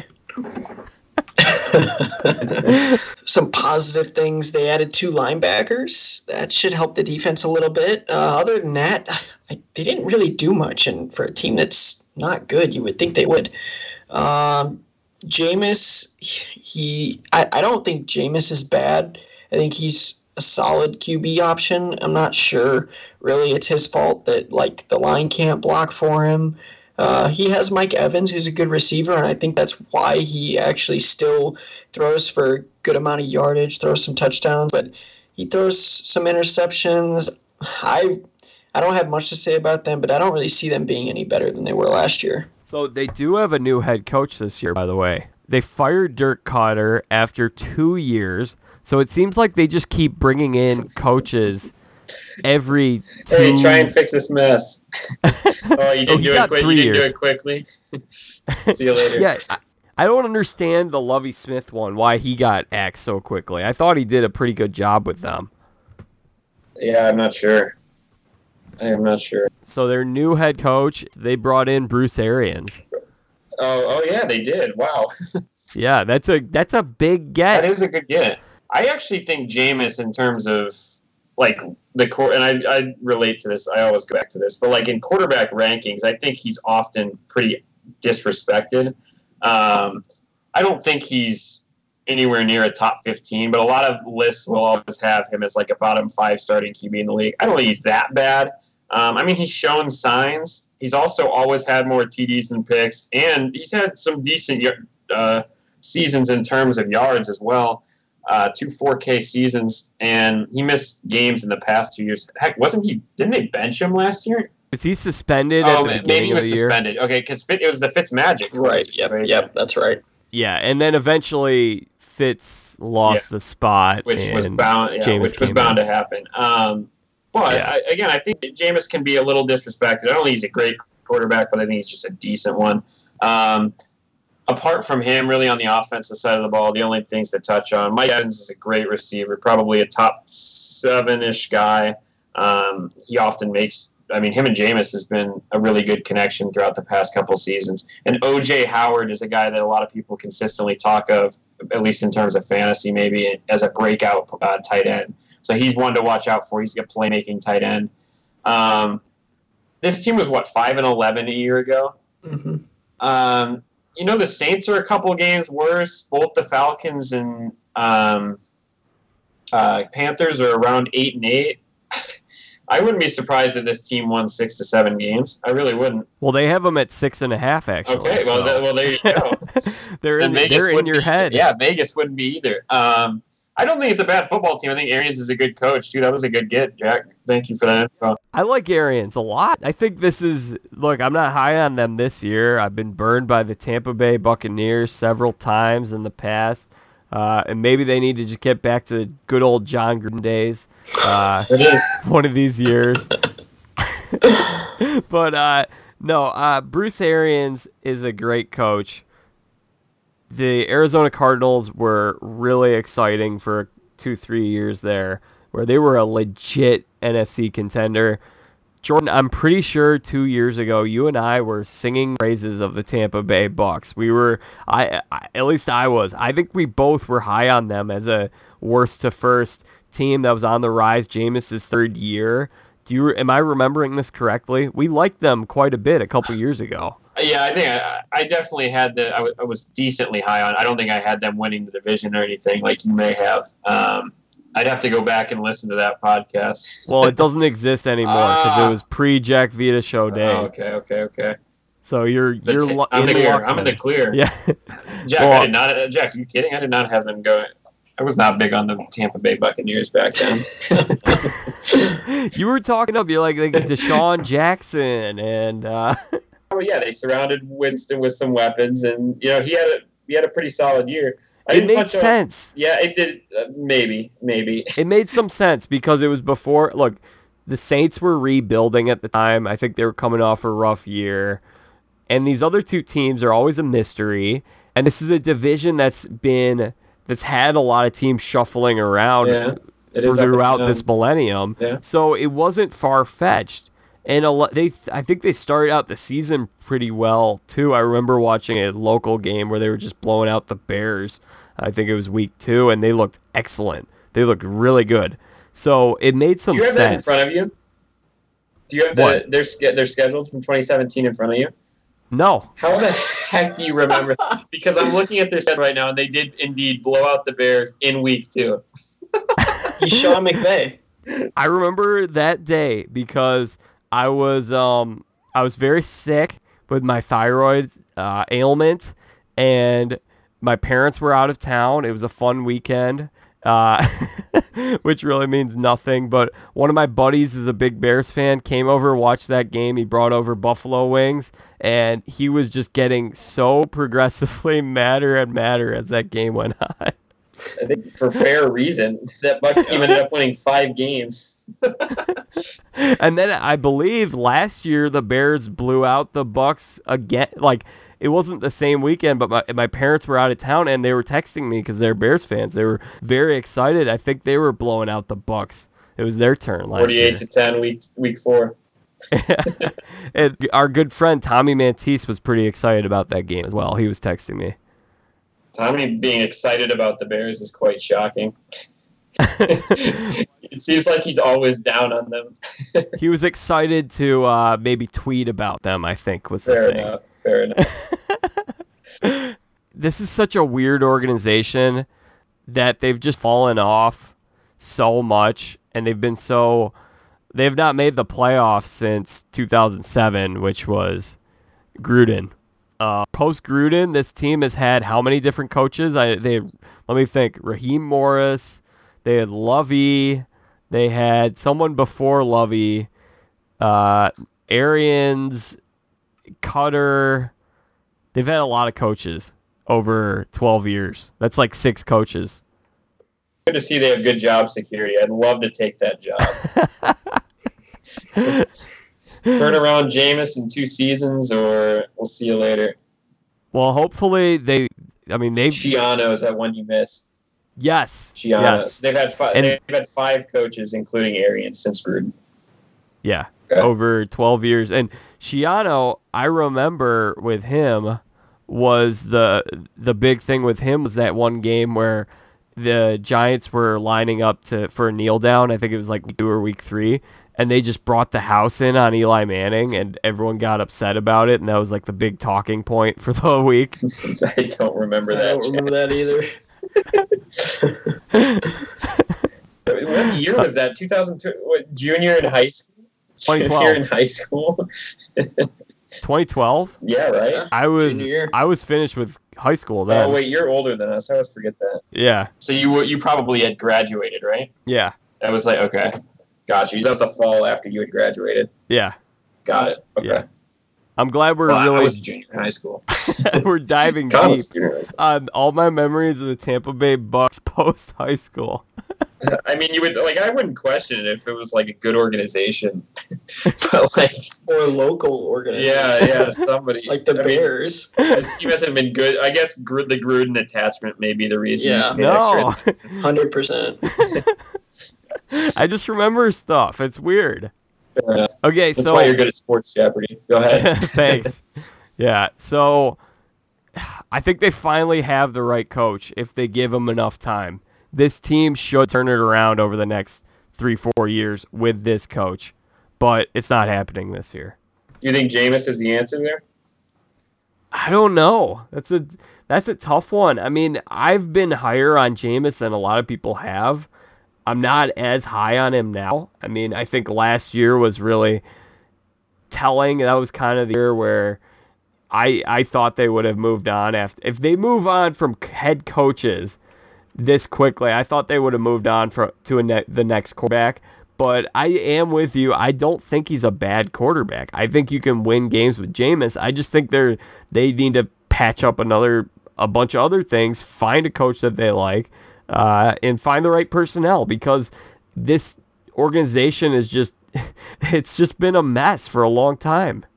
I think Jameis is solid. And it's important to note this, like with Mariota, this could potential. I think this is the off season. Yeah. This upcoming off season will be when they make the decision there.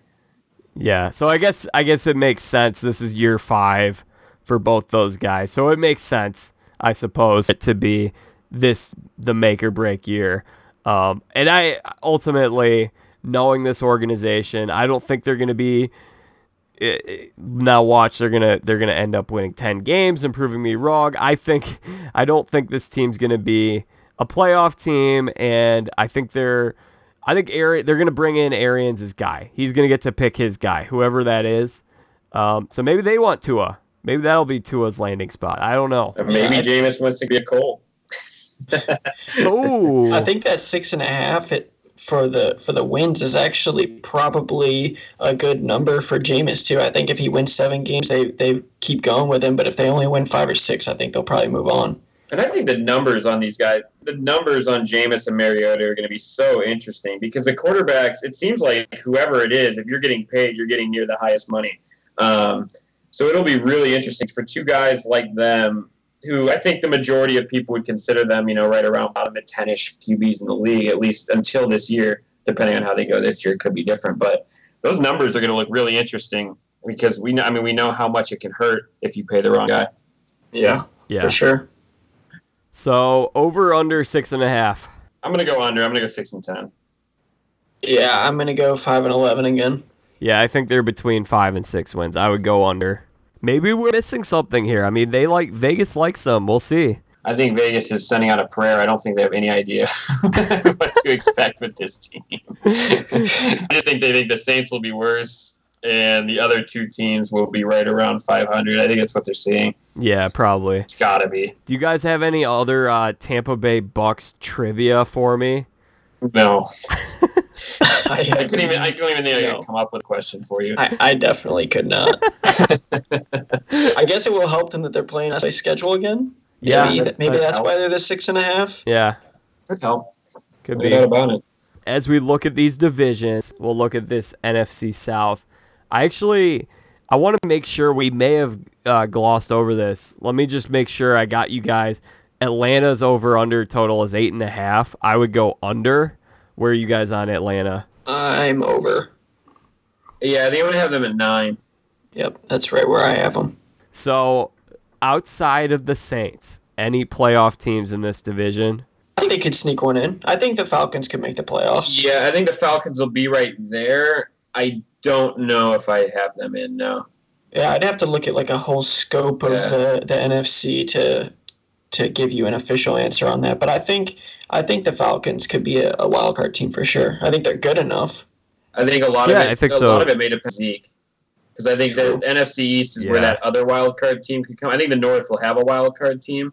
Um, if Zeke is there, I think it will probably be the Eagles or Cowboys, whoever doesn't win that division. Maybe Seahawks. Yeah, It, it could be them too. They always quietly. I mean, last year they won ten games. So yeah, potentially Niners and Cardinals should both be better though. Yeah, True. the Niners are a wild card because, and this is all a good tease for the next episode. If Gar- Garoppolo, with him healthy, what could they be? Because they looked pretty decent those first two weeks. And it's, it's a matter of how comfortable he is too. I know he has not looked one bit good in the preseason, so it's going to be a little bit for him too. Yeah, getting back into the flow, it'll Yeah. be interesting. So you see what you got in him. Uh, there's some good weapons on offensively and defensively for that squad. And then the Seahawks is like Pete Carroll just keeps bringing in these new guys, drafting these new guys on the defense, and they keep reloading and being good. We were, I was ready to write them off last year, so it'll be interesting to see where we project them next episode. Looking forward to it. Definitely. I'm looking forward to listening to it. Connor, before we get you out of here, do you want to leave a Super Bowl pick? Oof.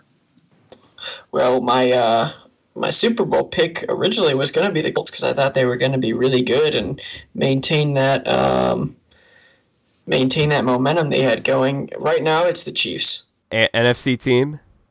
Oh, I have to pick both. Uh, I'd probably go. I, I think I would go with the Saints. Okay. Fair enough.